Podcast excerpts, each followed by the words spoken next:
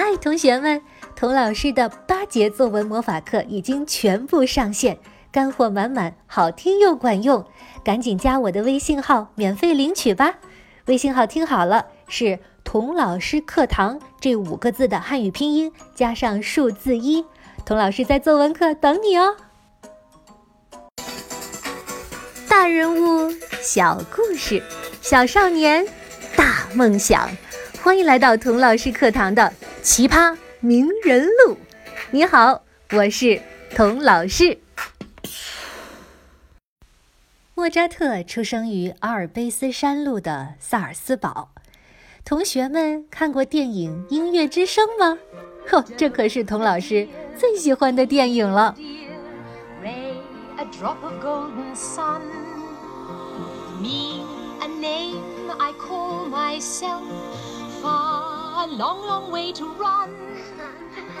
童老师每年都要复习一遍。这部电影就是在萨尔斯堡拍的。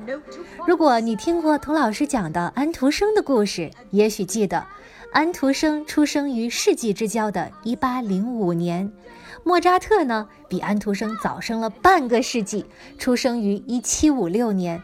所以呀。安徒生一定听过莫扎特的音乐，说不定在丹麦皇家歌剧院还演唱过他的作品呢。莫扎特一家可比安徒生的要强多了。那时候的书啊，都是手工装订的。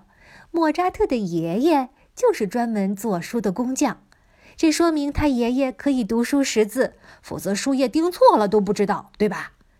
知识就是力量，光凭这一点。他爷爷虽然只是个手工艺者，但是已经把当时的平民百姓甩出好大一截了。爷爷一辈子跟字母打交道，知道读书改变命运，就把儿子呢送到大学读书。所以到他爸爸这一辈，莫扎特家又往上爬了一个台阶，当上了音乐人，娶的太太也懂音乐，小提琴、大提琴都会拉。两人琴瑟和谐，郎才女貌，是幸福的小康之家。他们前后啊生了七个孩子。可是记得吗？那个时候的欧洲婴儿的死亡率非常高，只有莫扎特和他的姐姐南尼尔活了下来。莫扎特的爸爸一直在萨尔斯堡大主教兼亲王的宫廷里。当小提琴手，平时呢也为教堂和宫廷舞会做作曲。他爬呀爬呀，总算爬到宫廷乐团副指挥的位置上。可是他爸爸的曲子呀，并没有流传下来，为什么呢？不够好听呗。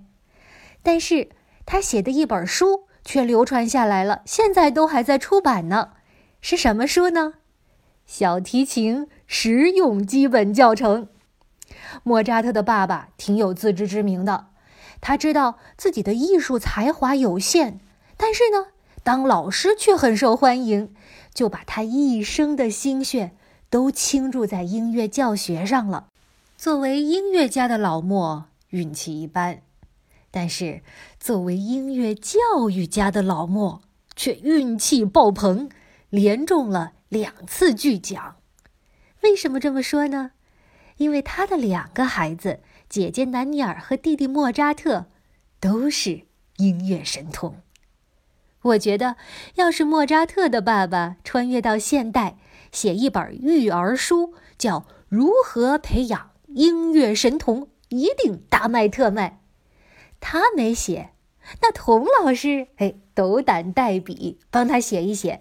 在接下来的时间里，我就化身为莫扎特的爸爸，给大家讲讲如何才能培养出像莫扎特那样的音乐神童。大家听好了。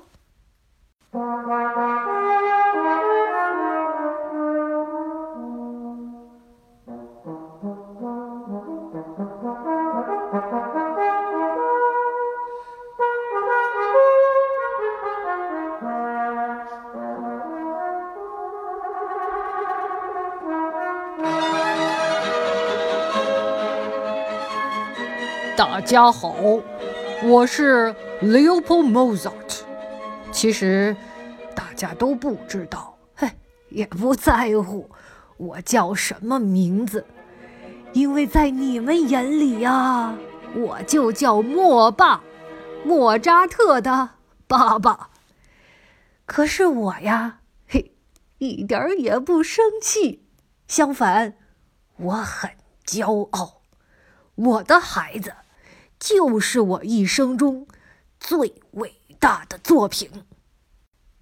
我是他们的第一个老师，第一个听众，第一个粉丝，第一个经纪人。他们创作的第一首曲子，是我拿着小本本一个音符一个音符记下来的。哎，你们想不想听听我儿子做的第一首曲子呀？来来来，请童老师给咱们放一下吧。哎哎哎哎，不对不对不对，不是这首啊，不是小星星变奏曲啊，不是不是。哎呀，很多人都以为他做的第一首曲子是什么小星星变奏曲。哎呀，那只是他二十出头的时候根据一个法国童谣改编的，那是写给孩子们当练习曲的雕虫小技，没什么了不起的。关了关了关了。哎呦，对不起，对不起，我现在就关了啊！我告诉你们，这首才是莫扎特保留下来的第一首曲子，它叫《F 大调小步舞曲》（Minuet in F Major）。